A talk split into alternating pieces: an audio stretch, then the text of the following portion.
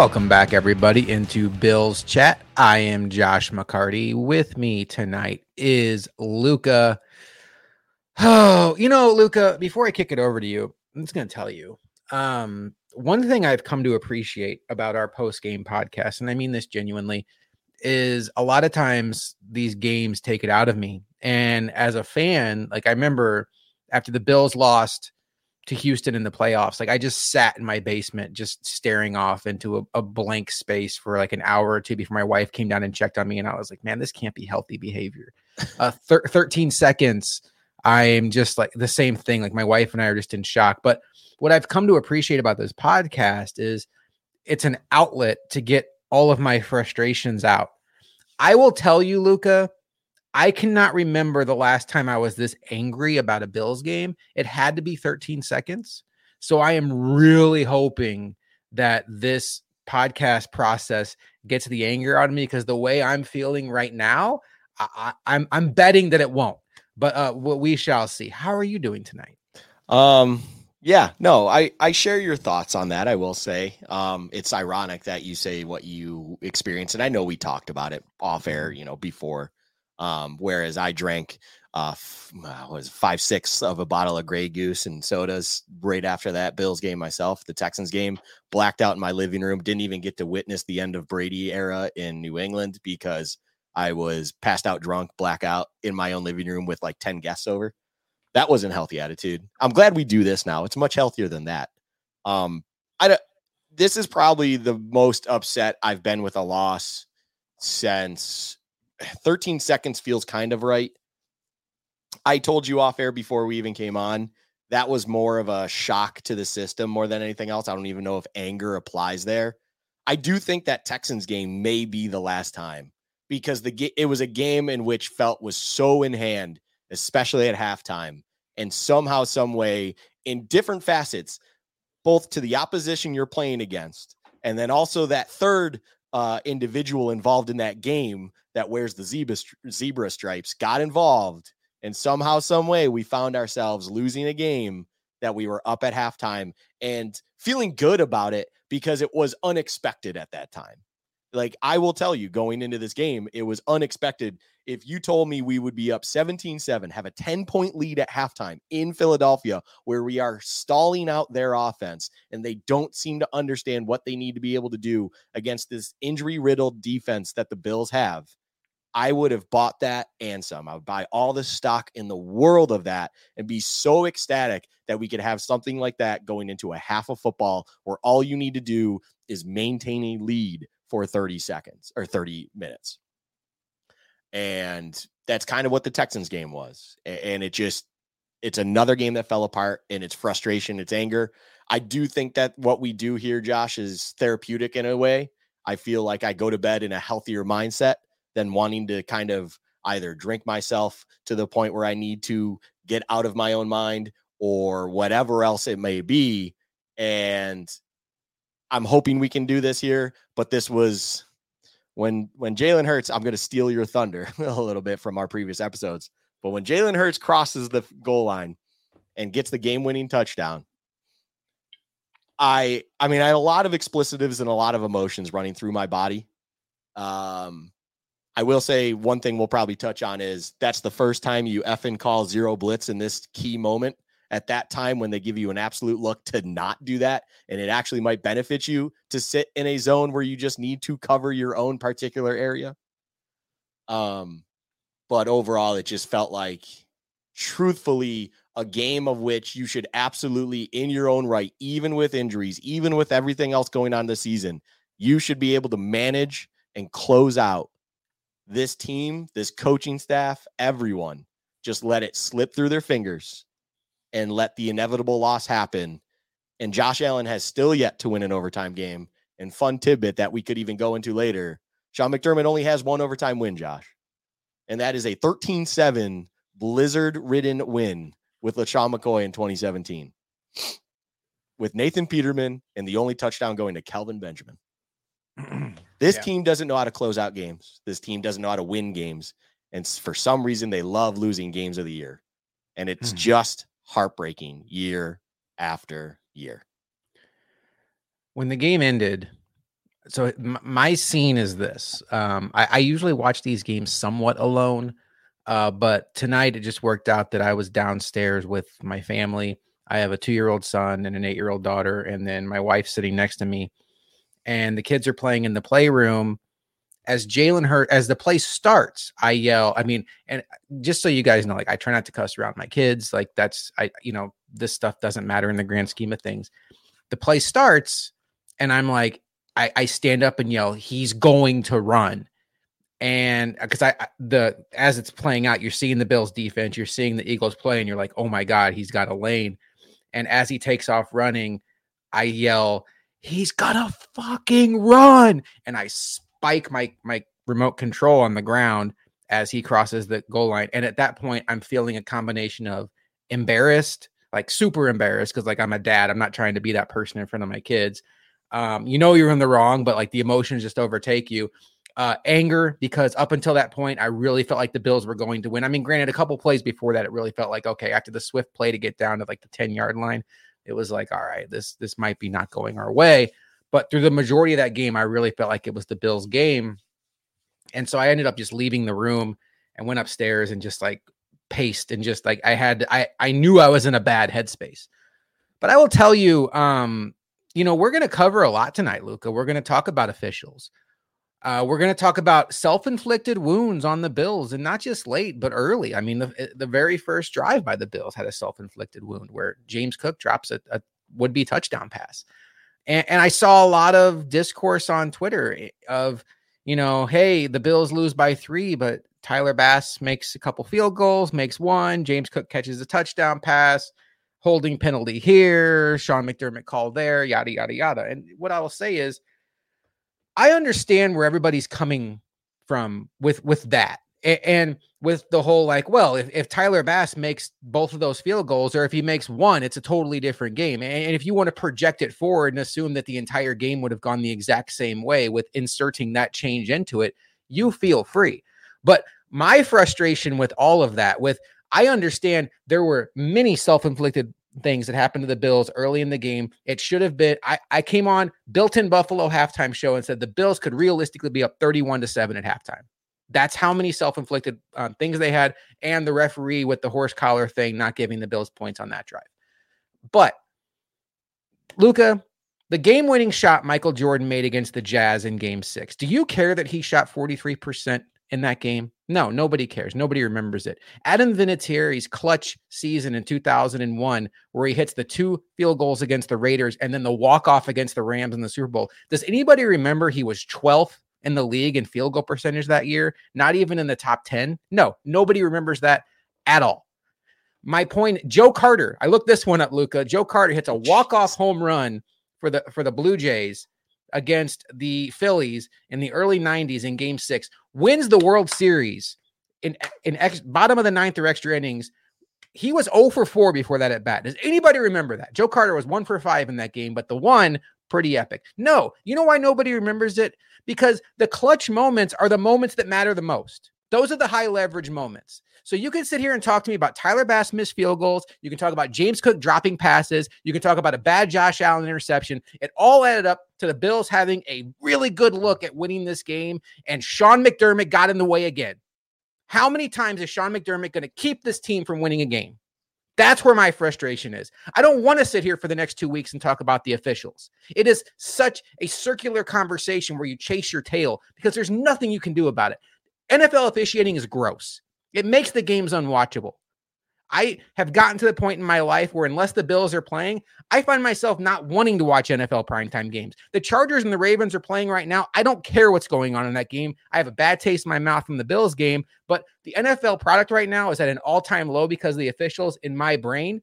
But Sean McDermott cannot be let off the hook because of all the woulda, coulda, shouldas from the first three quarters and the officials. He blew through timeouts at the end of the game that cost his team a chance to win the game. Luka's going to get into some of the obnoxiously absurd defensive coverages he had in overtime that helped the Eagles end up winning the game. And I don't understand how this guy who fired Leslie Frazier because his defense couldn't get off the field against the Bengals puts a product out there that this is a defensive collapse. Against the Eagles with, I think, the season on the line. There's still 15% chance to make the playoffs, but we can talk everything that led up to it. But to me, clutch moments. Michael Jordan hits the big shot, Adam Vinatieri hits the big field goal, and Sean McDermott blows it in the end. That's what I'm going to remember from this game, and that's what's got me heated right now, Luka. Yeah, you're running hot right now. I am. Um, oh, I'm it, feeling it, it. Yeah, yeah. That was wow. I, I don't see it out of Josh too often, to be honest, people. I'm normally the hot one here. I, I will say this though.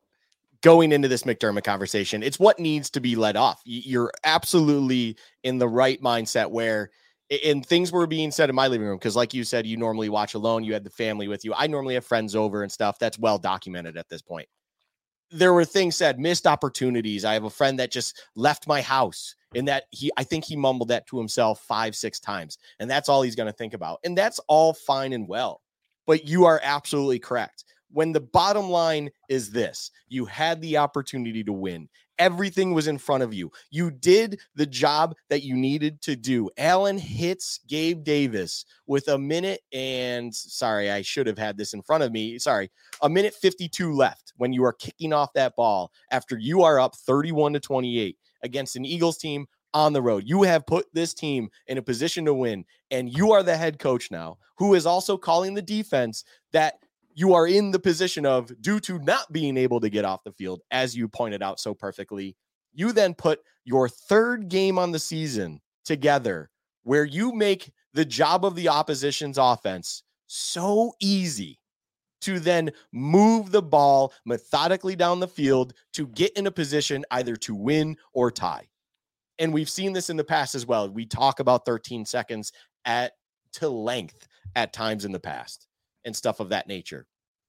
Was that truly on Leslie Frazier as a defensive play caller? Does McDermott not have the kind of authority as a head coach, as a defensive minded head coach, to put a stamp on what he's trying to achieve in those moments because there's a repeating theme that continuously has gotten worse over the years where this defense just allows easy yardage to continue to just be there for the opposition. And it's, you know, the bend don't break philosophy is fine within that window of, let's say, 50 to 58 minutes. But when it's two minute drill, when it's everything like that, you need to be defending like every yard counts. And there were numerous times where you're watching a soft ass coverage out there in this two minute drill for the Eagles that they didn't even have to go through a third down until they were already at our own 36 with 30 seconds left. It took them a minute and 22 seconds to drive down from their own 25 to our 36 and in that span, they didn't even see a third down. In a game where the Bills had to occur, I don't even see it right now. I know it hit 21 third downs at one point. I don't know what it finished at. I'm going to try to look this up real quick. I got you. I'll, but they I'll, had I'll a ridiculous number of third downs, a ridiculous 22 third downs. Mm-hmm. The Eagles had 11. I understand the Bills ran over 90 plays comparative to whatever the Eagles actually ran, but the job of the defense is to force tough yards to be gained, to force third and longs, of which it is difficult for then you to actually convert and continue to move a drive. And this defense, in a crunch moment, had no idea on what it needed to do in order to force hard throws, to force hard yards, keep p- players in bound. Don't even get me started on just letting players walk out either. Like infuriating to watch. Hey, you know, uh sorry, Swift, D'Andre Swift, he just picks up an outside left run, you know, either it's a, a quick, just a dump off to sweat with no one near or Swift with no one near him, and he can just easily jog for the first down and step out of bounds, uncontested. Or you have, I think it was AJ Brown up the sideline at one point for an 11 yard gain, no problems whatsoever, easy to let, give him the out of bounds, no, no, no problems. Let's just let them feel okay about themselves. And then the, the worst part of the two minute drill before we got to overtime is the fact that they had a 59 yard field goal because they're all they're all pro center had two insanely odd false starts, clear mm-hmm. false starts. They they happen and they puts them in a pickle. And yet somehow, some way, they then have the magic to hit that field goal, which is what makes it even more infuriating. Because when things aren't going well for other teams, somehow, some way, it still works out for them. And yet the Bills did nothing to resist or to eh, to provide them resistance in getting to that point to kick that field goal. They easily should have had a shorter one in all reality. You can talk about it, man. I still can't believe they hit the 59 yard field goal. Yeah, it's crazy. And those element, elements and everything like that, Jake Elliott, like you deserve all the accolades for hitting that field goal in that situation. Incredible, incredible, incredible kick. It should have been shorter because the Bills gave them that opportunity. They just had a couple of self inflicting wounds that he made up for them. It, it to run a soft three high coverage with your outside corners just being concerned about over top, and then your linebackers are not really eh, wanting or have any desire to even fly out to anything outside underneath is despicable in crunch time. Give them the over the middle stuff. Make them either burn the timeout or whatever it might be. I'm okay with that. If you have Terrel Bernard just sitting in the middle, camping in the middle, or Jordan Poyer just camping in the middle, and everyone else is essentially worried about numbers outside, and then underneath as well. So you don't get these quick checkdowns. So be it. You have a safety over top to help the big stuff. You have your one guy over the middle to hopefully manage everything going in there and just bring players down if something's hit over the middle and then just worry about the sidelines. And there was none of that from this defense, both in the two minute drill and in overtime. It was the same defense. It was too damn easy. It, it, they just let them absolutely march. I don't even want to say march down the field. They let them walk down the field. It, it, was it was a walk in the park for the Eagles in those moments. That was the easiest time they had all game. And then the cherry on top of it all. What makes this a true bottom tier, absolutely rock bottom masterclass for Sean McDermott as a defensive coordinator, not the head coach, just strictly the defensive coordinator, is the time you finally pull a blitz of some variety that is aggressive out of your bag. The Eagles come out in a tray shotgun look where everything is telling you it's going to the your their right and you just have this wide open left, just wide open with one receiver out there and you call a zero blitz in that moment. And you are basically saying Micah Hyde can take on Jalen Hurts one on one. And that is so irresponsibly dumb. You saw how easy that was. And, you know, whatever that attempt of a tackle was by Micah Hyde, whatever. I don't think Micah Hyde's bringing down Jalen Hurts in the open field like that, anyways, to be quite frank. That's just not his game. And Rasul Douglas just takes a wild punch at the ball. Is it great effort? No. Is Rasul Douglas doing anything about it at the point in which he just takes a wild swing with a punch? No. That touchdown was inevitable as soon as the ball was snapped and Hurts saw the wide open field to the left. Pre snap, he saw it and he knew it was a touchdown. I bet you Jalen Hurts could have in his set gone game, just called it out and snapped the ball and ran it. The, he it was inevitable. McDermott is irresponsible and just horrible at his own job to do what he did in those moments at that point in time. And I will say this. I didn't hear this question. I tried watching to the post game and everything, but I'll leave it at this. I think this conversation is perfect for this. I have a buddy Dylan who said it so well that this is a question you need to ask McDermott. You fired your OC. Tonight, the offense gave you 34. The defense had the ball with two chances to end the game. They failed at both times. Do you hold the DC responsible in this moment in time? That it's a simple question that should be asked to McDermott. And I guarantee McDermott, of all the answers he gave tonight, would just be like, this is a team game, which I heard out of his mouth. This is a yeah. team effort. It was a team loss, things of that nature. Because that in my mind, in my eyes, and I think Josh shares the same mind in this, that is him deflecting to the fact that the team lost. And he doesn't want to show that it was him that let the team down. He says he starts with him and he evaluates starting with him always. Look, it's so hard to be critical of yourself when you think what you're doing is right. But when there's so much evidence out there, like tonight, that shows everything you're doing is, as you had said so well, Josh, is getting in the fucking way, you need to stop and reevaluate everything else, and you need to change something because what you are doing is wrong, and you are continuously losing games for this team for this team that is inevitably going to cost us a spot in the playoffs when it might literally be the best chance for this team to make a run because everyone in front of you is the likes of PJ Walker, Kenny Pickett, and all of that trash, Gardner Minshew, all of these other trash individuals at quarterback with average mid ass teams that are going to somehow get wiped by the Dolphins, by the Chiefs, by the Ravens. And I like this team stacked up against any of them on any good day, especially when you see a Josh Allen like we saw tonight. And it's a damn, damn shame that this game for Josh Allen was not kind of that MJ against Utah moment or any of those big clutch moments that it absolutely deserved to be, just like the 13 seconds game, just like every other game that he has experienced. Even the Tampa game that I mm-hmm. referenced in the last episode we were on, where he finally had that moment, and then stripes and poor defense took that result out of his hands. It's it's just irresponsible to not blame yourself if you're McDermott. You are the cause of this loss. You are the cause of all these painful losses. You are the reason we cannot win overtime games and we cannot win game of the year games. It is you. Look in the mirror and figure it the F out. You know, it's it's interesting because your friend Dylan about would you fire the defensive coordinator or who do you hold him responsible? That, that would be a good question. I know McDermott would just say it, it starts with me. I'm the head coach, yada, yada, yada, but whatever.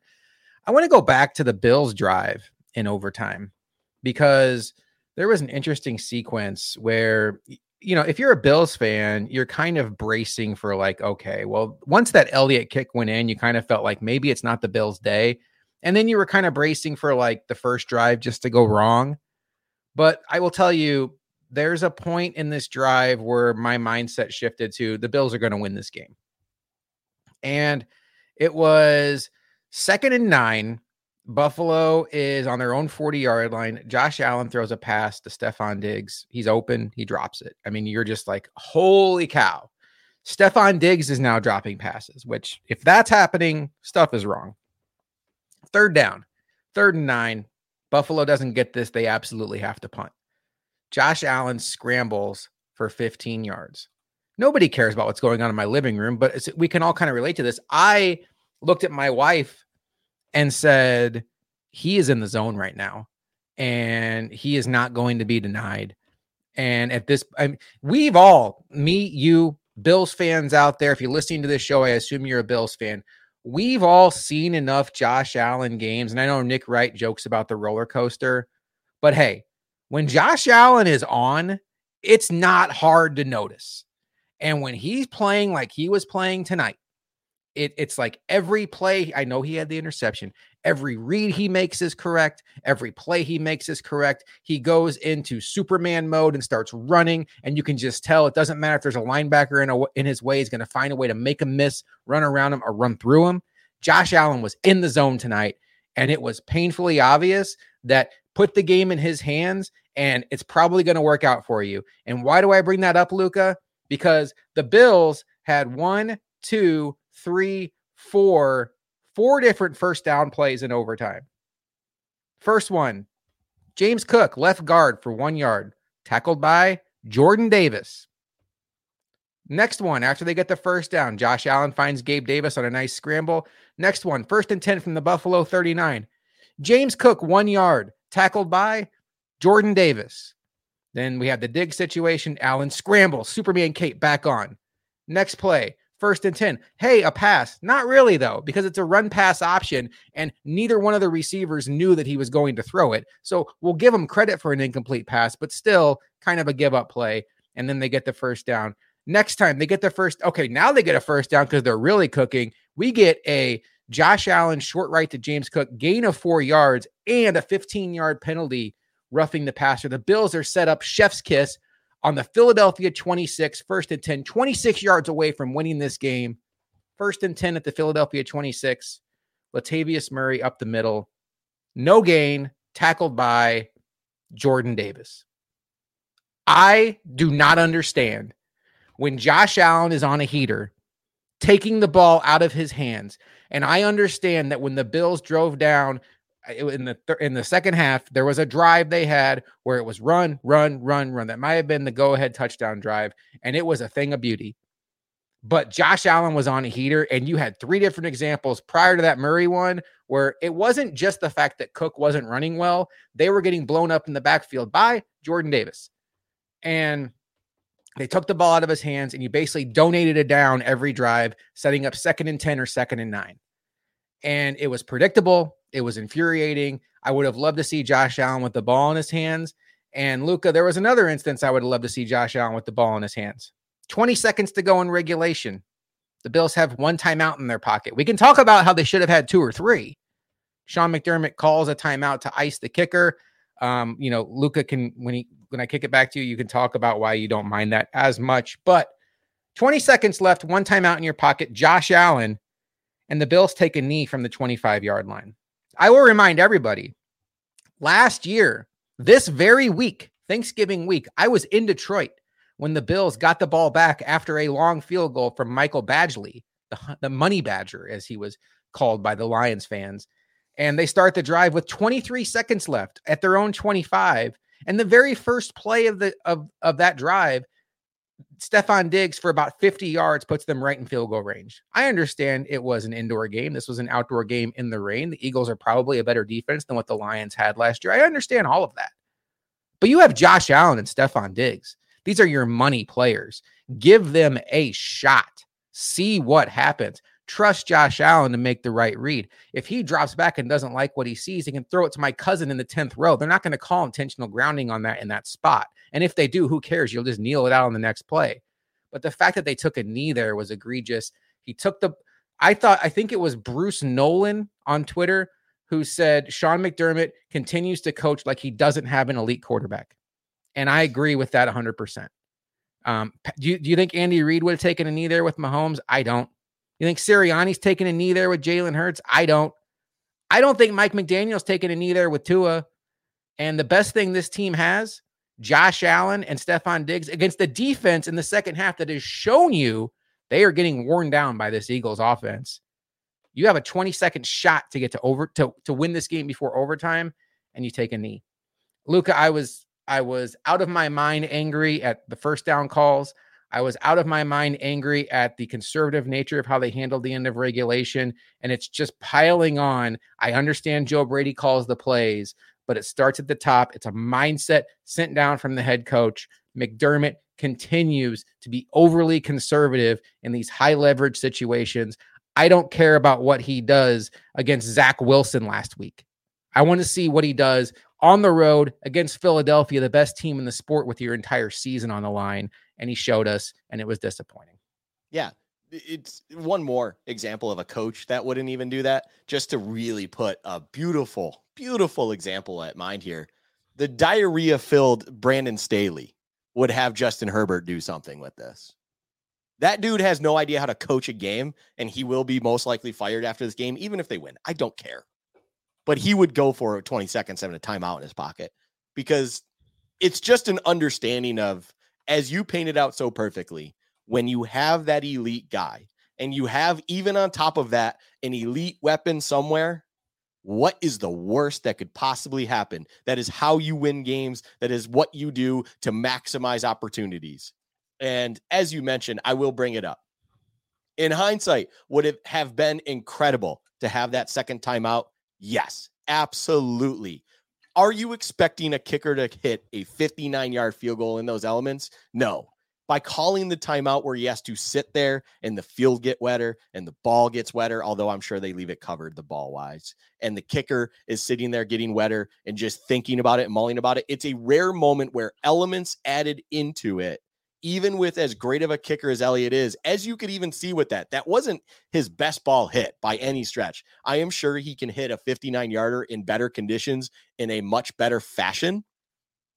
What what blows my mind is you call that timeout, sure, you're icing it, all that stuff. But even with a timeout in your bag, as you said so beautifully, you have 20 seconds. You watch 13 seconds with two timeouts go right down your gut for a game tying field goal to force overtime. You have 20 seconds with only one timeout.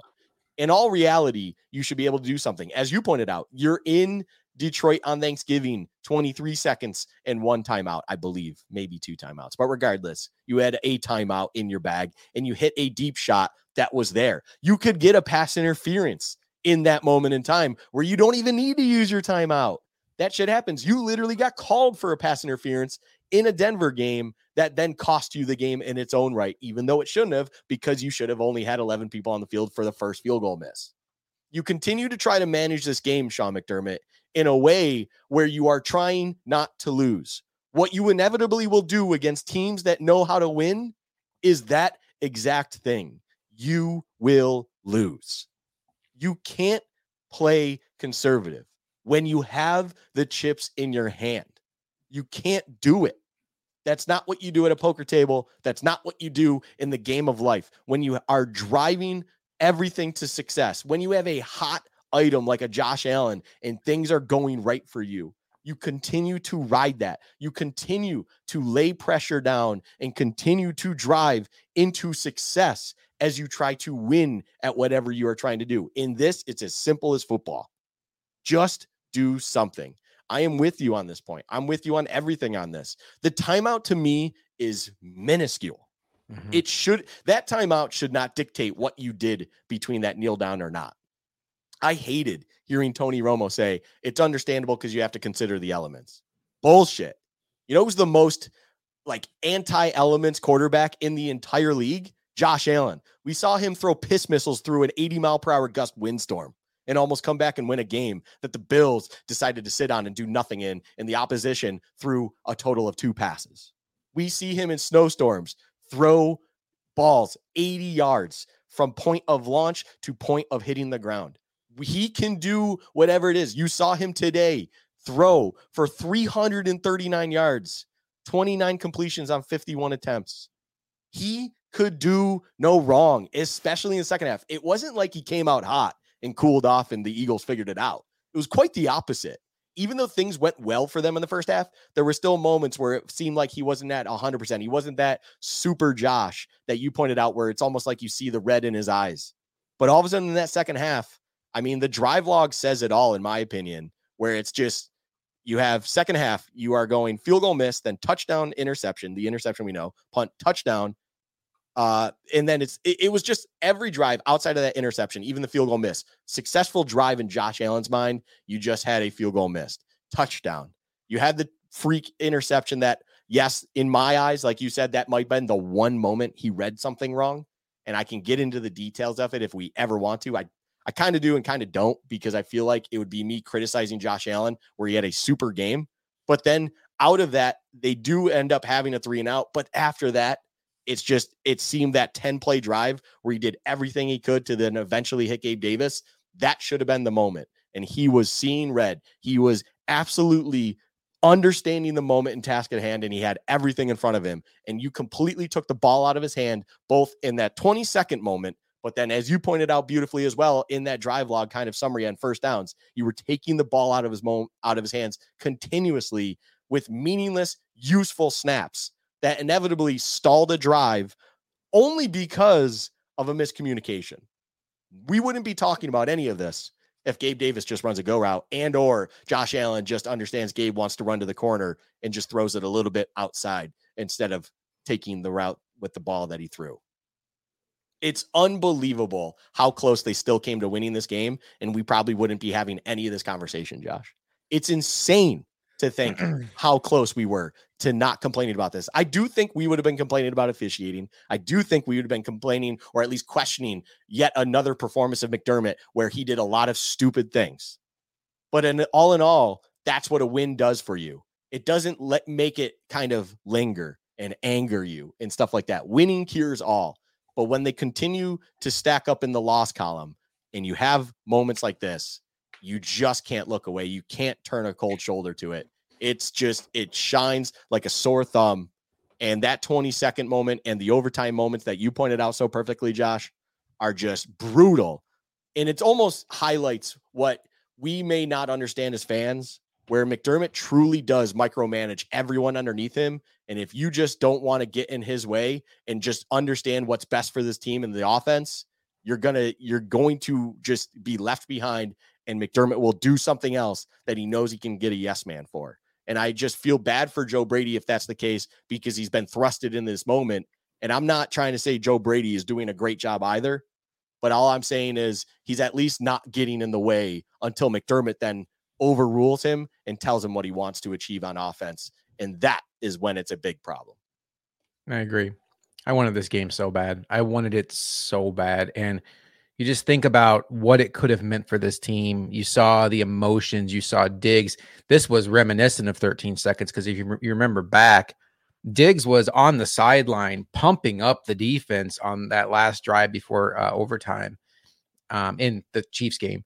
And he was doing the same thing tonight against the Eagles. Like right before the field goal, he's out there like cheering on the defense. You could tell how important it was to the players. And uh, obviously it's important, but you could just tell they knew it was a big spot. It was such an opportunity to right some wrongs that had happened this season. Like the Bills have given up games to teams they have no business losing to. When you talk about the Jets without Aaron Rodgers, you talk about the Mac Jones Patriots, you talk about the Broncos on Monday night. This was a game that many of us, when the when the schedule came out, we were like, "Well, this is probably going to be a loss. This might be the hardest game on their schedule." You got one back tonight if you win this game. Then you go into your bye week at seven and five and Dane Jackson comes back, Kaiir Elam comes back, Dawson Knox comes back, and you have all the momentum in the world to make a serious run. And it's like you had a chance to erase some really painful, dumb losses, and you let it go. And that's the most frustrating part for me is if the Bills came into this game, they were six and five coming into this game.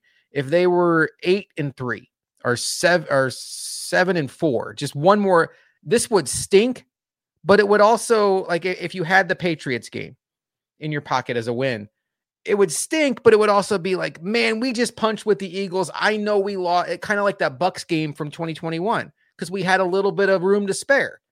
Um, we just punched with the the Eagles. We gave them our best shot. Uh, there's still some things we want to figure out. And I will also tell you, uh, you mentioned like if the Bills won, would we mention this stuff? One of my biggest takeaways from this game, I mentioned it at halftime, I mentioned it the entire time I thought the Bills were going to win, was every time something went wrong, the Bills responded. James Cook drops a touchdown pass. The Eagles go down and score a touchdown on the next drive that is aided by a phantom call on Rasul Douglas on third down. And you're thinking, oh boy, are, are the Bills going to fold the tent now? No, the Bills go down and answer right away. And um, you talk about um, the Bills Josh Allen and the, the Bills in the second half have a 10 point lead and it goes away like that because of a Josh Allen interception. The Eagles score, they're up by four. The Bills come back and do nothing with the ball, and you're like, oh no, this is this is that, this is that moment. And then the Bills come back and take the lead. And then they hold them to a 59 yard field goal. And then they make the 59 yard field goal. And then the Bills go into overtime and start driving.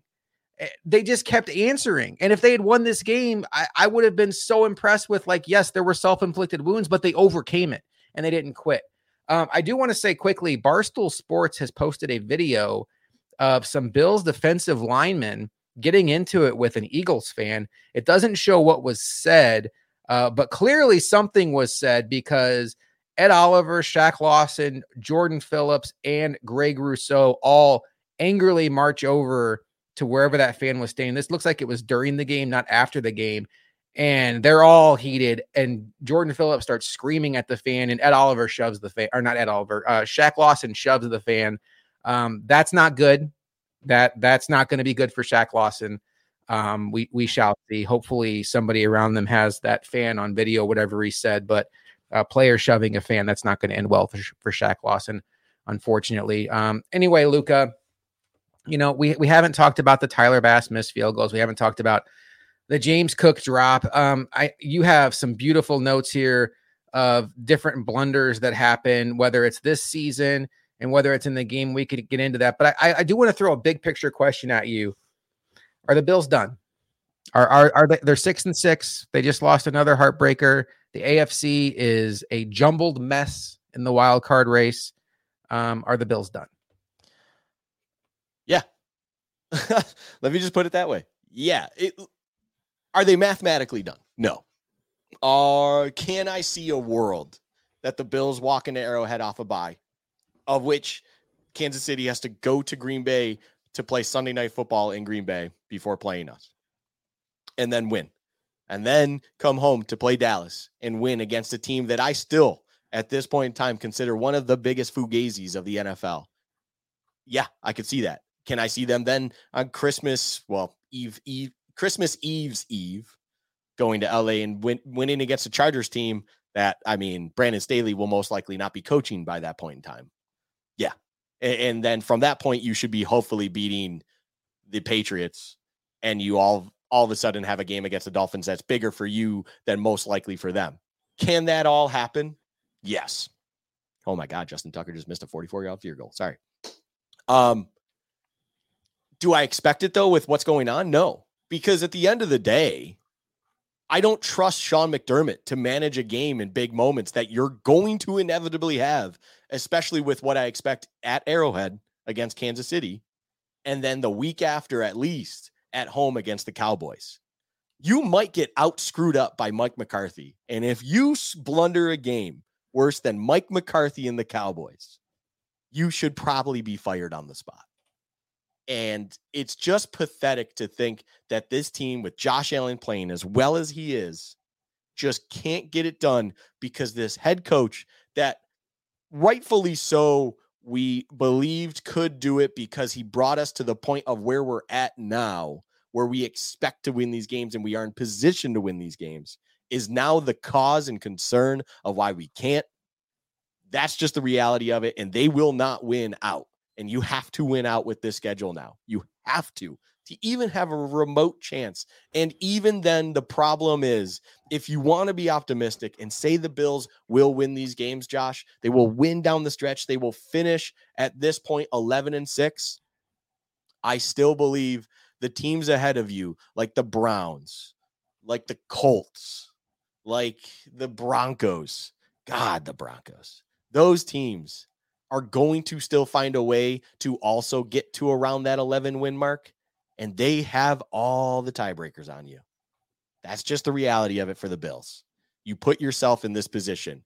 It seems like now, even though percentage wise, I know it doesn't show it in this way, it seems like now your better chance to make the playoffs are the Dolphins slipping once or twice, which I believe they need twice at this point now. Once. And you win it. They just need it once. Okay, good. If the Bills win out, like right, yeah. if the Bills win out, you just need them slipping up once more to then take the division. And at that point, it's a miracle. I, I will just be honest because I think the Dolphins have a fairly easy schedule down the stretch. And we find ourselves in foreign territory, it feels like, because when was the last time, as Bills fans, we were even remotely concerned around the league and what that was going to happen? I will say this I just looked at it now. The Dolphins do still technically play the Cowboys and Ravens, and they are mm-hmm. at Baltimore for that one the week before they play the Bills.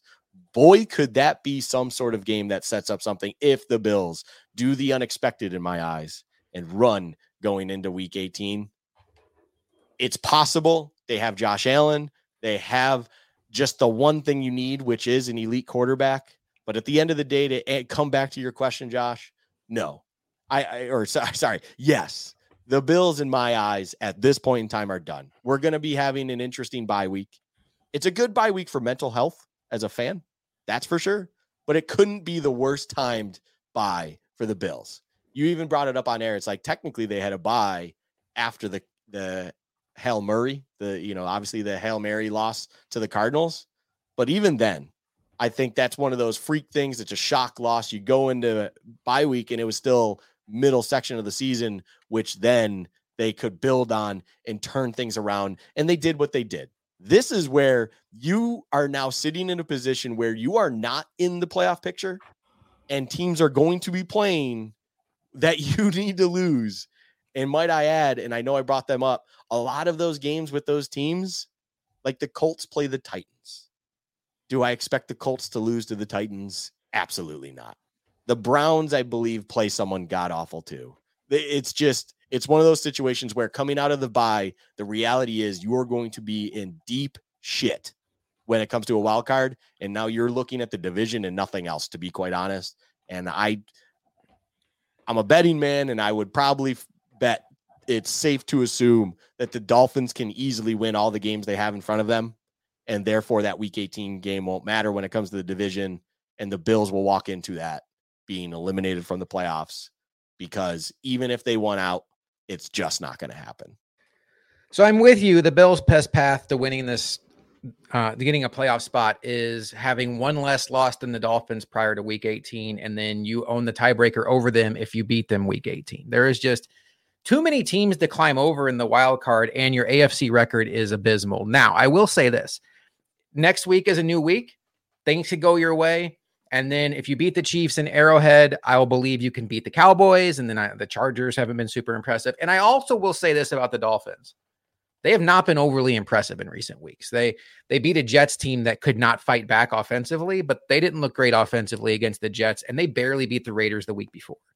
So it's possible that the Dolphins are doing what they did last year and having their late season offensive swoon. I think the the Commanders are somewhat live in that game next week we shall see. Depends what version of Sam Howell you get. Uh, but I'm with you. Um, if they beat the Chiefs in Arrowhead, I'll allow myself to think it's possible. But it's it's just hard to stay emotionally invested when it's like they lost the Broncos, they lost this game. Uh, I do want to have one conversation about the officials because you did a really good job of outlining everything that went wrong in this game. Is there one sequence or one thing that happened with the officials that really stands out in your mind? And in general, how comfortable are you in a conversation where we have to blame the officials? I'm comfortable having an isolated conversation with how bad officiating was in this game. I am comfortable with pointing out the fact that officiating did not help the Bills side, it seems like overall, in this outcome of the game. What I will say is, through all of that adversity, it's not the lone reason. It's not what seriously caused this to inevitably be a loss for the Bills. I, I think officiating just you you pointed it out earlier in the episode. Let's go let's go back to that quick. You pointed it out early in the episode where it, it was one of those things where you just felt like things could not go your way well. And officiating was just blind to what the heck was going on the worst there, there were two moments. There were two moments that are egregious to me, that were awful to me, undoubtedly, unquestioned, just pitiful no calls that feed into how officiating is not helping. And it makes the product so sour, like you pointed out early. It, it's just uh, almost borderline unwatchable, the NFL that is at this point in time. One, the clear hold, PI, whatever it is at the moment. I don't even know at the point of which the ball was thrown to make that decision on my own because guess what? It wasn't even flagged in the first place. When you watch replay, it's a bang bang situation, whether it be a PI or hold. It doesn't matter. Both would be an automatic first down.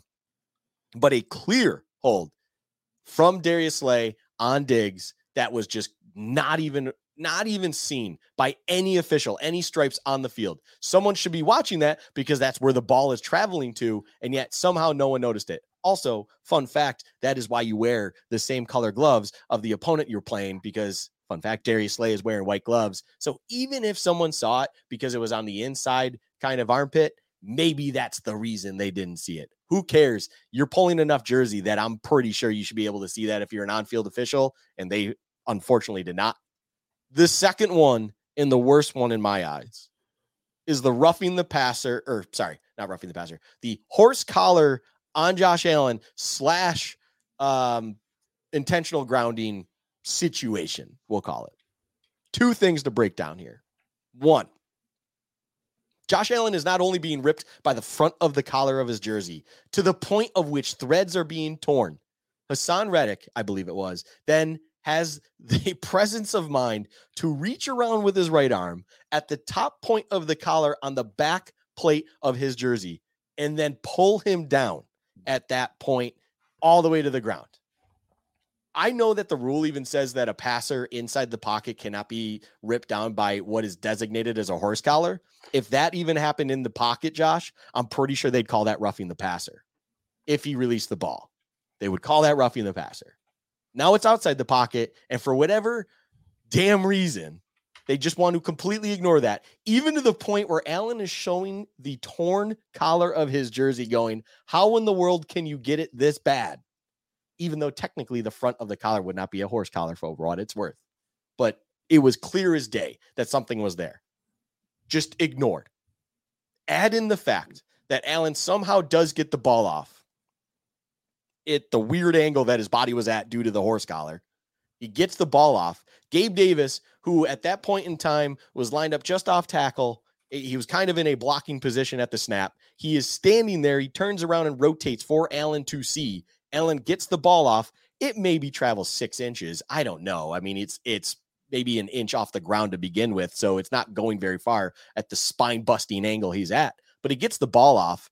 And if I understand the rule correctly, you need an eligible receiver within five yard cushion of the actual throw for that to be deemed a successful pass, an incomplete pass, and not intentional grounding. The officials have the crazy audacity to rule Gabe Davis was not within the vicinity of the pass being thrown, and therefore it's intentional grounding. He is being horse collared, dragged down to the ground by Haason Reddick, but yet had still the ability to get rid of the ball. I would have taken a sack there over the result of this play. But for you to then say that he did get the ball off, that is not an eligible receiver wearing number 13 within the five yard bubble of this pass getting off, as he's being ripped down by a horse collar. And the only outcome of this play is the fact that it is intentional grounding, is criminal from the stripes. It is reckless and dumb. It is the prime example of why there both needs to be a restructuring of how we actually officiate games and where people overseeing the sky judge should be able to be ruled as the off-field official we'll call them where he can be like hey you screwed that call up. Like what they do in other professional leagues that have billions and billions of dollars on the line. You should be able to do the same flipping thing as they do in those leagues as you do here because if the on-field officiating is doing such a poor job in which they are missing egregious things on the field there should be someone else that should be able to step in. And second thing that the NFL should be doing on this point is clear as day, something that's been cried from national media everywhere for years to come and years prior. And that is full-time NFL officials. How in the world do you have a multi-billion dollar product out there with part-time guys or women as well doing this job and doing it at such a poor level that they can still get away with it and just act like nothing's wrong. If we did our job as poorly as they did today, as they do in all games, it seems like a repetitive theme, you would be fired the next day coming into the office. These people continue to then dictate the games week after week after missing call after call. And it is criminal. It is ridiculous and it does. It hurts the fan experience and hurts in what you believe because it's just like you are waiting to get screwed rather waiting to see what enjoyment you can get out of whatever the outcome is because this asshole in stripes with a yellow fucking laundry in his pocket is going to throw it against you. And you know it's going to happen. It's not if, it's when. And Eagles fans out there might go, well, you did get a very soft uh, roughing the passer call. Yes, I will own up on that. Did Josh Allen flop? Was it really that roughing the passer? No. But when you stack up six to seven missed calls and six blown calls to that one, it's bullshit argument on your sake. And I will say the one that I didn't even bring up is, and I brought it up. It's the first thing I think I said to Josh when he hopped in and asked me how I was doing. I was like, I don't know what the fuck a football move is anymore. I don't know. I don't know how you dictate that. I don't know how officials, part time officials, are supposed to dictate that when I watch AJ Brown catch a ball up high, two feet, start to pivot and turn, cradling the ball down into his lower abdomen, which at that point it is jarred loose. It never looks like it's bobbling in this entire motion until a fist drives the ball loose. If that is not a football move in my mind, I don't give a shit about this third step rule. To me, the process of the catch is you receiving it securely and having two feet on the ground when you go to rotate your hips, when you go to make another move off of that action, how is that not a football move? I don't get it. I do not get how that is not designated as a football move. At one point, you are doing one thing. As soon as you can definitively say that moment has ended, like a touchdown catch at the moment of which AJ Brown has that ball and two feet are down, that would be ruled a touchdown if it was at that point in the field. So why is that all of a sudden different now that we're at I, I don't know what it was. I'm just going to say the 32. I don't give a shit where it was. But all of a sudden you're in the field of play, so it's different. You have to you have to get that third step in. You have to you have to turn up field and start motioning different in a different way. Why is the catch dead in the end zone at that point, but it is different elsewhere? When I see the snap of the hips and him moving the ball securely in his own frame for it then to be punched out, in my eyes, that's a football move. And now I no longer know what it is. And a clearly a part-time official and, and in overtime as well, the fourth guy who's supposed to chime in, whether he's called the sky judge or what, I don't know. But whether whoever it is that's supposed to make that call, they don't know what it is. And then they just get essentially quote unquote bailed out because on the field, those dumbasses called it incomplete in that moment. And then they didn't let it kind of just go through official review. And because of that, they're lucky it was called that on the field. Because if it was called a fumble on the field, they would then probably have let it stand as well. Why does something have to be that close and then that missed? Why can we not truly just define what a catch is? And then everything after that should be when a ball is live, clear as day. The place in the field should not change what a catch is. And somehow we found ourselves in a place where officials need to make judgment calls. And the worst thing you could do is have the opinion of an asshole wearing stripes dictate the outcome of a play and a game because they're making an opinion on what they believe they saw or didn't see. And that is dumb. It's becoming hard to watch. It really is. I'm not just saying that as a Sour Grapes Bills fan um, who had my team on the short end of the stick today. You kind of just wait for your team to be on the short end of the stick. It doesn't feel like the Bills have been on on the good end of the. I guess maybe the Giants game they could have called pass interference on Waller. If you want to say that maybe that was the Bills' um, good end of the stick with officials, but just the entire league, it's just there are so many calls that officials make that are subjective and they are so impactful. It's not like the NBA where if it's a ticky tack foul, it's like it's one point. It's like it's it's third and 15 and you call defensive holding and it's a first down. And it, every defensive penalty you call is a free first down unless it's offsides. And it's it's frustrating. I, I I'm in a bad spot with the NFL right now.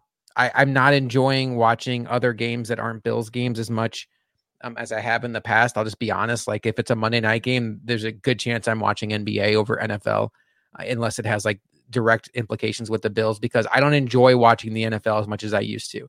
I still like the Sunday slate. There's a bunch of games on at once. I usually have fantasy interest, but just sitting down and, and watching a game, um, I, I have to have a lot of interest in it to really be motivated to do that. All right, Luka, let's put a bow on this disaster of a game with the Eagles with our segment game balls and game checks. It does look like the Ravens are going to close this out against the Chargers 20 to 10. Your boy Zay Flowers called game, uh, scored a touchdown to put it out of, out of reach. That does help if you're if you're still running the race. let me say this before we get to game balls and game checks, because we already talked about the playoffs a little bit. I think if you want to pay attention to the wild card situation, what you realistically have to do is get teams in front of you to eight losses. Because I think you have to live in a world where the Bills are probably not going to win out. You need to give them one more loss. Just just to be realistic about it. So then the Bills are not going to win many tiebreakers in the AFC. So what you have to do is you have to get teams to eight losses. So what happened tonight is the Chargers got to seven losses. They're there because they play the Bills down the stretch. The Bills will have to win that game to get in. That'll be their eighth loss. Kiss the Chargers goodbye in this world because if the Bills lose that game, none of this matters anyway. Um, and the other good thing is there's three wild card teams. So you don't have to get all the teams out of the way. Two of them can make it.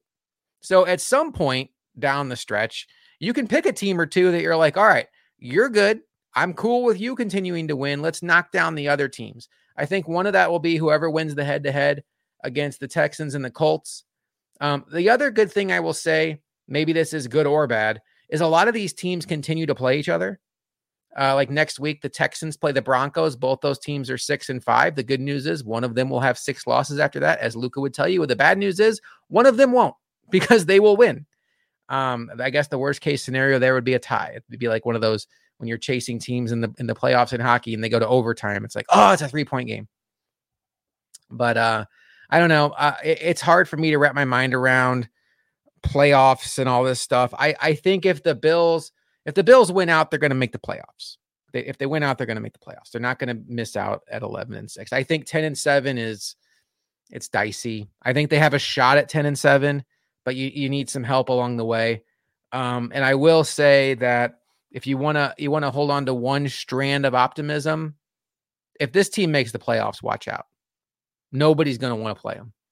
Like you talk about let, let's just say a situation a team like Baltimore gets the 2 seed and the 7 seed is the Bills and the 6 seed is the Steelers. And Baltimore is like, "Wait a minute. We played all season long we earned the two seed. We had the second best record in the conference. And our reward for that is Josh Allen and Stefon Diggs. And this roller coaster potential juggernaut of a team comes to our building. And then Miami has a worse record than us. And they get to host Kenny Pickett. So that's I, I do see it that way. I, am this is not Bills blinders on. I think there are a lot of teams in the AFC that are hoping the Bills are on the outside looking in because it is looking like a pretty soft playoff field right now with Burrow out, the Bills on the outside looking in, and the Chargers continuing to charger, as Luka likes to say. So um, if we have a situation where Gardner Minshew and Kenny Pickett make the playoffs, whoo, fun times. All right, Luka, game balls and game checks time. Who gets your game ball for this Bills loss to the Philadelphia Eagles? Oh, I mean, it's it's got to be Josh Allen. Yeah. It's just got to be Josh Allen. Look, Josh Allen has had a lot of good games in his day. This, in my mind, is one of those ones where I'm going to put it up near the absolute top. And it's a damn, damn shame that it came in such a heartbreaking loss. This it, it's crazy. The the best Josh Allen game of all time is 13 seconds, a loss. The second best Josh Allen game is a win. The game that preceded that game, the New England perfect game. The third game in my eyes, this may be that. I think the game that was in that three slot for me was potentially the Bucs game, if memory serves me right. Ironically, also a loss, and it seems to be a theme that really sucks. But Josh Allen was incredible tonight, even in that interception, which, fun fact, was very similar in an opposite way to the Cincinnati interception he threw against Cam Taylor Britt. He just pre uh, thought he understood what coverage was and what the outside corner would do and that outside corner did exactly what he didn't expect them to do and he made the wrong decision pre-snap and just went with it anyways you can't be doing that but if that's the only blemish in a game of which you proceeded to throw for 339 run for 81 and two scores in its own passing for two as well. And ultimately we're a miscommunication from gabe davis away from a third passing touchdown and a win. You are a stud. You are our QB1. You are one of the best in the league at your absolute peaks, and you absolutely deserve the game ball today, tonight in this game, even though there was a loss and you are the quarterback.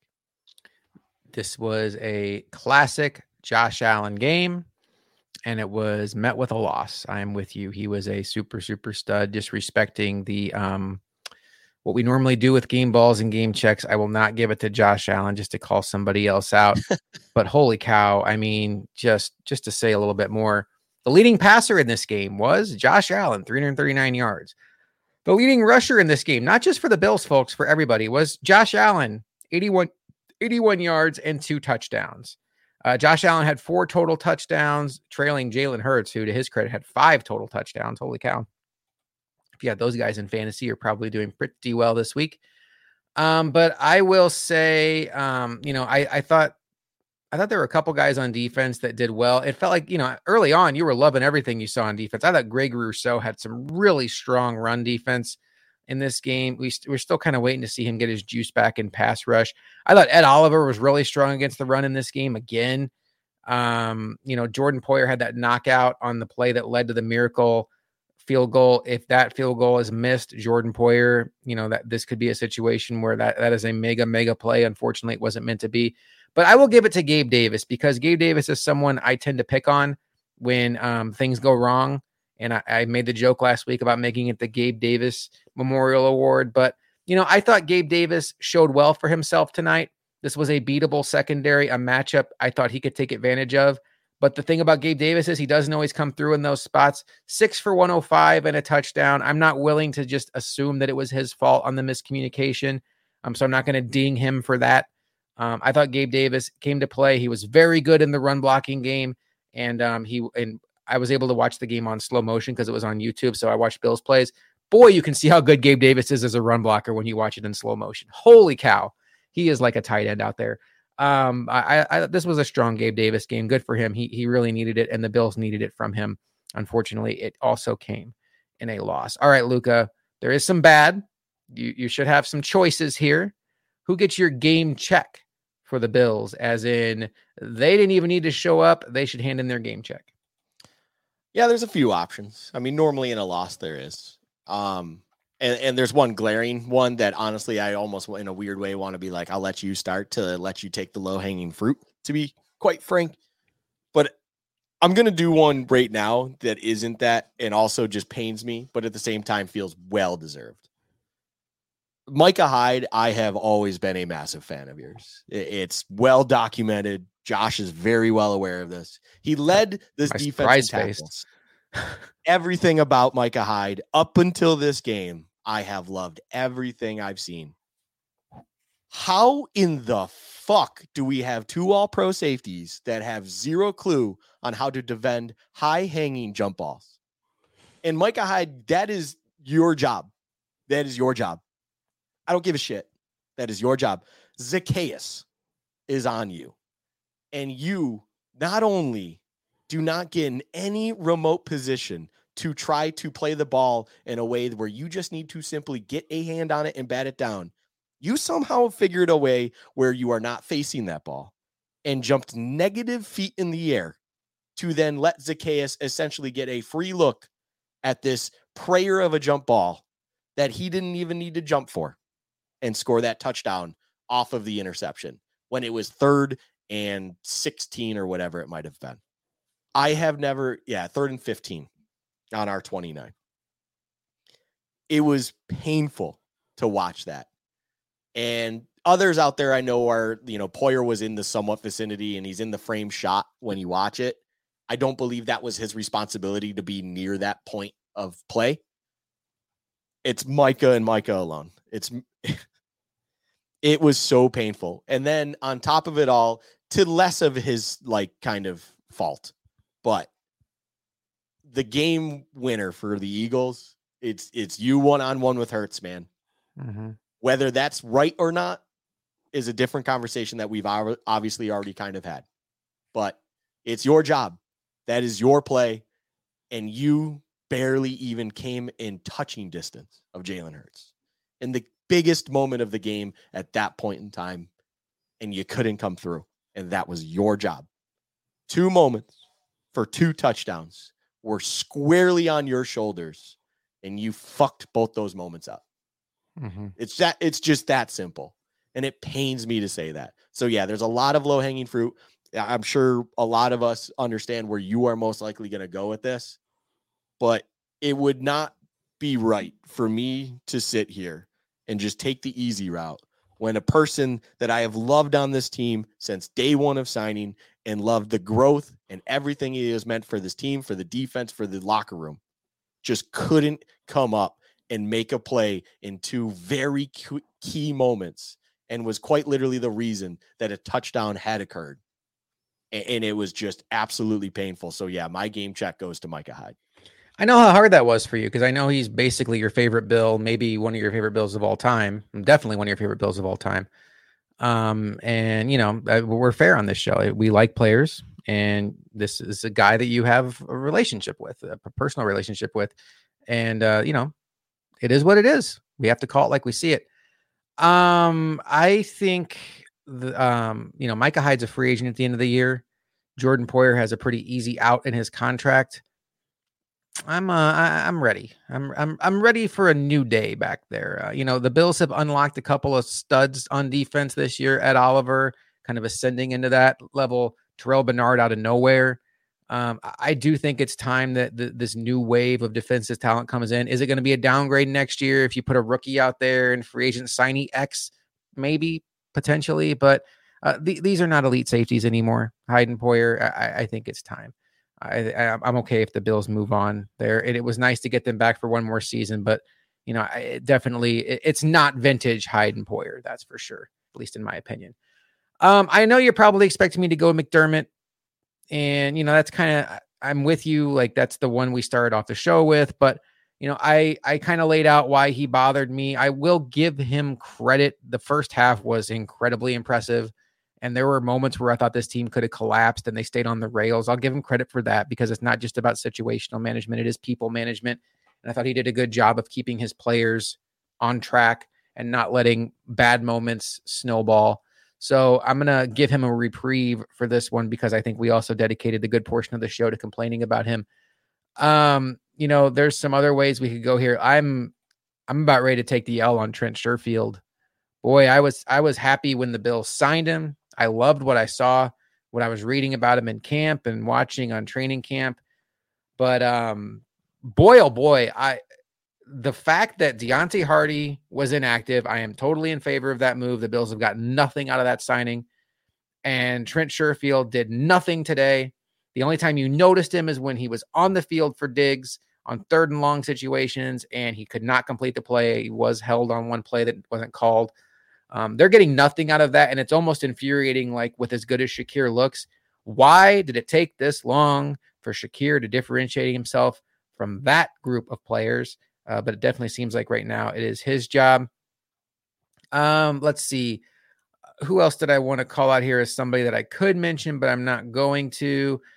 you know, Kincaid had a quiet day, five for 38. I, I don't want to call him out too much because that's a that's a typical tight end day. It wasn't a great day, but whatever. I thought um, some guys on defense played pretty well. There's nobody on defense that really stands out to me.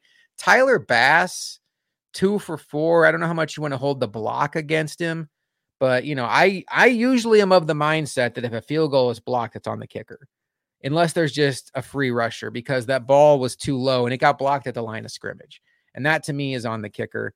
Um, some Tyler Bass has not been Bass money this year, and uh, you know if one of those two kicks goes through the pipes, it's a totally different game. And I was nervous on the extra point when the Bills went up by two and then eventually by three. I was very nervous about the extra point. I want to see Tyler Bass get back to his game, but I'm going to go with James Cook um, for a couple of reasons. One, he had the big drop on the touchdown pass. You can't have it. What a play. What a play design. What a throw by Josh Allen. And what a moment there for the Bills to come out and get some early momentum. And James Cook just drops to the Bills, ultimately get no points on that drive. But to me, that was one play. It was a very disappointing play. But the larger issue to me with James Cook is I just I want to love James Cook, but I think I just like him. And I there's moments where you see his speed flash and you're like, "Man, he's got some different speed." But I cannot remember the last time I saw James Cook like really makes somebody look foolish in the open field. And that bothers me because somebody with his with his size and perceived skill set should be a little more dangerous in the open field than he is. And maybe that's not his game. Maybe he doesn't have the lateral agility. I mean, look, with his speed, with his catching ability, if he had the lateral agility, maybe he would have been a top 10 pick in the draft. So maybe I'm just being picky but there there are there are times he leaves you wanting more. I also say, boy, he just like he falls a lot. There's so many times in his career where he gets tackled by his own feet. And that happened again today. Now there were not a lot of rushing lanes, but there was a couple times he's going up in the hole and he just slips and falls. And that's disappointing. And I don't know. I, I want to love James Cook. And the metrics kind of like James Cook, but he always kind of leaves me wanting a little bit more.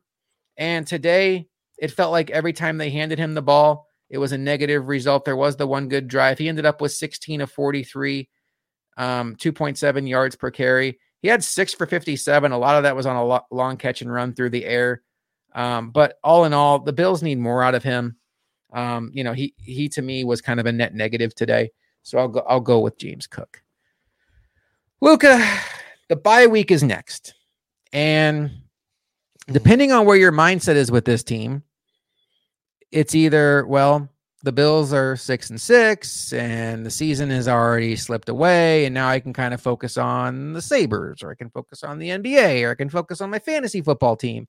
And, you know we've all kind of done this dance where you know if you if you've gone through the drought you kind of hit a point in the, the season late november early december where you realize your team's not going to make the playoffs so you find other ways to enjoy the nfl while still watching your team. Um so if you're there maybe the fact that the bye week is here is not that big of a deal because the Bills being off ne- next week allows you not to feel obligated to watch them when you can watch your fantasy quarterback or a game you want to bet on or you know Alabama Georgia's next weekend whatever your interests are. Um but if you're still running this playoff race which I encourage you all to still do the Bills are a 6 and 6 football team and they have 5 games left. Like they as we saw today we don't have to assume the Bills are going to lose to anybody but I think the inconsistencies this team has shown throughout the year just makes it hard to fathom they're going to rip off five straight wins. But the fact that the bye week happens now is just extra long time to stew on this, to leave that bad taste in your mouth. And I hate it. I want I'd want to see this team get back on the field ASAP. That is not the case. I do think they've put together two of their best games of the season back to back weeks, Jets and Eagles. It just so happened this one they didn't a loss. But the fact that the bye week is here, Luka, I think is awful timing. Where do you fall on the bye week timing? Yeah, it couldn't be worse. It, it couldn't be worse timing. I, I mean, I kind of hinted at it earlier in the show, and it's just like one of those things where you don't want that kind of loss going into a bye. It's just the worst of vibes to be had. But when the season kind of felt, and I, I think players and coaches understood that too, just based on their energy and effort. I, I think that's blatantly obvious, to be quite honest, where they understood the magnitude of this game and what that win should have meant for this team then going into the bye and the rest of the season. And the fact that they lost it, the fact that they now are 500 for the first time since week two going into the bye week with only five games left on the schedule makes it incredibly difficult to believe anything other than the inevitable missing of the playoffs that it seems like is on the horizon for this team. And you have to stew on that for a week if you're a Bills player or a coach. And McDermott doesn't have a scapegoat that he can go to. You know, he can't fire Ken Dorsey again. He's not going to fire. He's not going to fire his current OC. It's definitely not his fault. Mm-hmm. Uh, he can't fire his DC because that would be firing himself. And well, that would be a really interesting press conference. How did you come to that conclusion, Sean McDermott? How did you fire yourself? I don't have to answer that question. I'm no longer employed by the Bills. Um, it would be an interesting time if something like that happened. I, the only thing that I can kind of hold on to a little bit of hope of, Josh, is the fact that there is an opposite and yet similar vibe to the emotional loss, losing to a touchdown in overtime, feeling screwed by referees in a game that ultimately shouldn't have come down to that, but did have those moments similar to Tampa Bay. And what we saw in Allen having a great game, he was the leading rusher of the game. He was the leading passer of the game. He had over 100 yards rushing in that game, I might add, and was over 300 passing. Out of that game, Josh, we know what happened. They rattled off four straight wins and then provided us the perfect playoff game against New England. And we're 13 seconds away from winning in Arrowhead and possibly the greatest chance the Bills have had since the Kelly era to win a Super Bowl. Can they do it again with Josh Allen in the current form that he has shown us, as you pointed out last week and this week? Yes. But man, it really sucks going into a bye week right now and not just getting back up on the horse and trying to continue to grind away and put some wins in the win column and maybe see if you can squeak in with one of those wild cards, which I just don't see happening, or somehow seeing the Dolphins slip up a little bit more and you can somehow take that division from them. That is the hope I hope they can do, but I think the bye week may create more issues than solutions for this team. And I'm just praying that that's not the case because I do question the balance of the team, the balance of the team believing in the coaching and all the different things. Because when you see that, it's clear as day that McDermott's on the hot seat.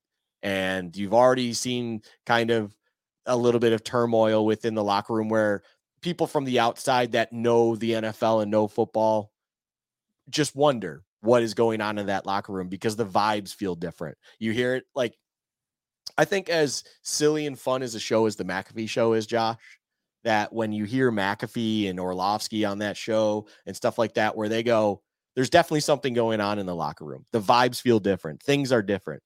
These aren't just your Stephen A. Smiths who have been in the media all their years and stuff. They have been in locker rooms. They've been in successful locker rooms. They've been in teams that have gone first overall pick and lost all games in Orlovsky's case.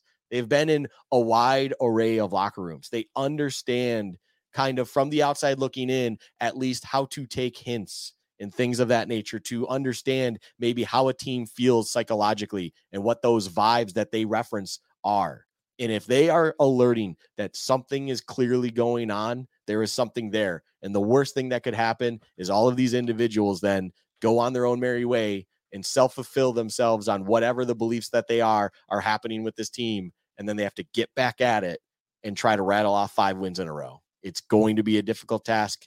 I just hang my hat of hope, the slim hope that I have that maybe this can be like that Tampa Bay game where it was such a heartbreaking loss in the fashion that it was. And you just right the ship, steady the course, and somehow pull off magic starting an arrowhead. That's the only glimmer of hope I can possibly let infect my brain.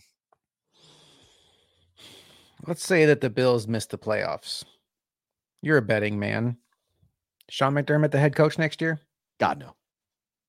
Now, I'm not saying would, let's be clear, I'm not saying would Luka fire him. I'm not saying would Josh fire him. I think you have a pretty good feel for the Pagulas. Um, yeah. Is that where your head's at? You think they're they're going to move on? I think the Pagulas hate noise. I, I think the Pagulas hate when the noise, and, I'm not saying they let fans get to them, but it feels like when the media starts even laying on pressures and questions and wants them to make statements and, when people just want to understand what truly is going on with something that appears from the outside looking in to be failing at whatever level it is they are going to then throw the questions at the problems of which they've hired and paid and they're going to remove you for something they feel like will remove those questions and McDermott has become the only viable option at this point that they need to remove to then get rid of those questions and concerns where then it's more about looking forward on what this team could potentially be with a new thing rather than why is it failing now after seeing that it should have been successful prior. And I do believe that the Pagulas view McDermott at this point in time, based on what we expect from this team, I think McDermott is currently sitting outside looking in. And the only thing that can save his job is not only making the postseason, but he needs to make the postseason and make a run of it. And I, am not even going to say like, you know, conference championship or what level. The eye test needs to be passed once again because it's not. Mm-hmm. It's not being passed anymore. And, and that's where I think the Pegula has now finally raised the question.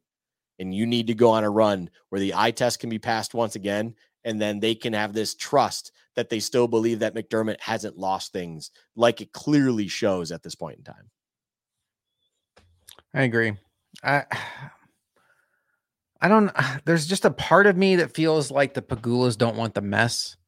But then there's another uh, the stadium to me is a lingering issue. And I don't know which way that pushes them. Because if they don't okay, so let's play this out. Let's say they don't fire McDermott McDermott is clearly, from a national perspective, and you just mentioned they don't like noise. He is clearly the Brandon Staley next year. He's the the first name everybody mentions as the coach that has to get it done this year, or he's fired. And then you want to talk about a team that you talk about. They already have like the drama of Stefon Diggs, whatever you want to say that is. They've never won a Super Bowl, and now you want to add the pressure of the national media speculating that the, the coach is on the hot seat going into an important season. I don't know. I could I could definitely see the the Pegulas. I, I keep saying the Pagulas. I'm sorry, it, it's habit. I I understand that Kim is pretty hands off right now. Um, Terry Pagula like pulling the chute and uh, and wanting to find a, a different coach. And I do think that this is a good time for a reset. And holy cow, do we sound ungrateful? And I understand that. It's like Sean McDermott has brought us after 17 years of not being in the playoffs, has brought the Bills to the playoffs all but one season he's coached the Bills. He's brought them to the AFC championship game. He's brought them to 2020, 2021, 2022, three straight AFC East championships. And there's a part of me that just thinks to myself, like, is this too what have you done for me lately? Or are, are we just assuming you know are we holding too much against him? But i look at the whole thing. Yes the team is good. The quarterback is fantastic. But some of the mcdermott players Tre'Davious White jordan poyer uh, micah hyde I, they're on their way out the door. And I do think it's time for a potentially new scheme on defense not necessarily like an overhaul, but let's get some fresh eyes on this defense. Maybe you can unlock something out of Greg Rousseau that hasn't been unlocked before. Maybe Dorian Williams is a better fit in that defense. I don't know. I'm just kind of spitballing. Maybe Kaiir Elam's a better fit in that defense. But the other thing is like we have the Texans meltdown. We have the 13 seconds we have this team looking like they didn't belong on the field against the Bengals in 2022 or the Chiefs in 2020, where they got thoroughly outplayed and outcoached in playoff losses. And then we have games like today, where the Bills have maybe the best regular season game on the entire schedule, and they're on the losing end of it. And this is not new to the Bills. We've seen this time and time again, as Luka outlined earlier. And I think you start building up the resume and this is such a game of inches. Like if you get to the playoffs and you ultimately get to the Super Bowl, there is going to be a game or two that comes down to the final minute, the final drive, the final sequence, a coach calling a smart play at the end. And if you've seen enough from McDermott to think he's going to be on the right end of that, and that's where my head's at. It's not about the fact that they lost to the Eagles on November 26th to fall to six and six. Like I'm realistic about what this team probably is, but it's about if you want to project forward with Josh Allen as this quarterback, thinking this is still a window where you can try to get that elusive Super Bowl trophy. I am not convinced McDermott is the guy to get them over the hump. I think we have seen enough evidence that McDermott actually does kind of shrink in these big moments. I am forever grateful for the fact that he ended the playoff drought and brought the Bills to a level that I never thought possible of this team. Although I do think a lot of credit needs to go to Josh Allen if we're being realistic about it. Um, but I, I do think it's time that if the Bills don't make the playoffs, barring a situation where they like win out and they finish 11 and 6 and everybody else just finishes ahead of them um, i think it's time for the bills to, to look for some fresh set of eyes. All right Luka. well speaking of fresh set of eyes we'll get a nice little break this week on the bye week. We'll be back on bills chat live on friday to kind of have a season reset. We'll see what we think about these bills, what we think is going to be happening after the bye week. Are we in a better mindset than we were tonight? We shall see. Um, and then we'll figure out if that if that particular episode is just going to be used for Bill's Chat podcast since there's no game to do a post game show on. And then uh, we'll start turning our attention to those Kansas City Chiefs and the annual battle in Arrowhead, where it seems like the Bills are always going to play in the regular season. Luka, any final thoughts before we get out of here? Uh no. I mean, I it's funny like on my notes here I'm just staring at, you know, 2019, 22, 19 loss to the Texans in wild card, up 13 nothing at halftime. I'm staring at overtime losses in Allen's career and McDermott's history as well, where the only one that he won was that Blizzard game. Um, I'm hoping we're in a better headspace come Friday. Um, I'm hoping I am in a better headspace come Wednesday when I will be back with Sabres chat for anyone that listens to that. I do appreciate you. It is a bi-weekly podcast now, and we have hit that bye week. Um, the last performance we saw of the Sabres was pathetic, and we get to go into a red hot MSG to play the Rangers uh, tomorrow night, or if you're listening to this tonight on Monday.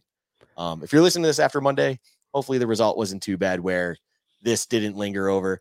Eh, I fear, I, I will say, I'll leave it with this, Josh. I fear that so, like the Broncos loss did with then the night after, where the Sabres put up an absolute shit sty against the Bruins, I fear that the Sabres are going to double up on this and do yet again the exact same thing where we have this heartbreaking, depressing loss for the Bills.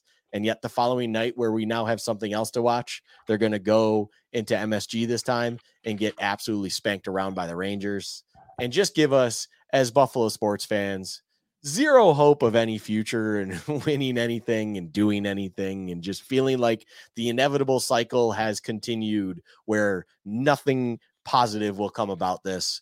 Um, I'm in a pretty bad spot when it comes to Buffalo sports fandom. And unfortunately for me, I do value sports a lot in my life, maybe a little bit too much, but uh, I'll be back on Wednesday for Sabres Chat. If you tune into that, that will be on our channel as well. Follow us everywhere, blah, blah, blah, all that spew. Sad times here. I'm hoping Wednesday and Friday I'm in a better mood. yeah, you're the hockey guy on this show. Like I, I root for the Sabres just because people like you, uh, you know, I, I want to see a Buffalo sports team do well, but I don't sit there and watch every game. But man, the Bills or the Buffalo fans could sure use a strong week from the Sabres, that's for sure. And I, you know, I almost wonder if we should talk about this next week on on our bye week episode, sports fandom, and, and how much it does bother us. Because man, I hit a low point tonight where I was I had to take myself out of the situation with my kids. I talked about earlier because I was afraid I was going to like go on a cussing rant around them because of a game I had no control over. And, it's it's amazing. Like we we all stress about this and then at the end of the day it's like we have no control over it but it sure does like affect our mood it affects our mindset and it just is so disappointing to think about like how happy we all would have been on Monday had the Bills gotten that game to the garage, but they didn't. That's not the life we live. The life we live is a six and six football team. And Luka and I will be here for the rest of the way, whether the Bills lose out, win out, or somewhere in between. Hopefully, it winds up somehow, some way with a playoff game. All right, for Luka, I am Josh McCarty, and we will see you next time on Bills Chat.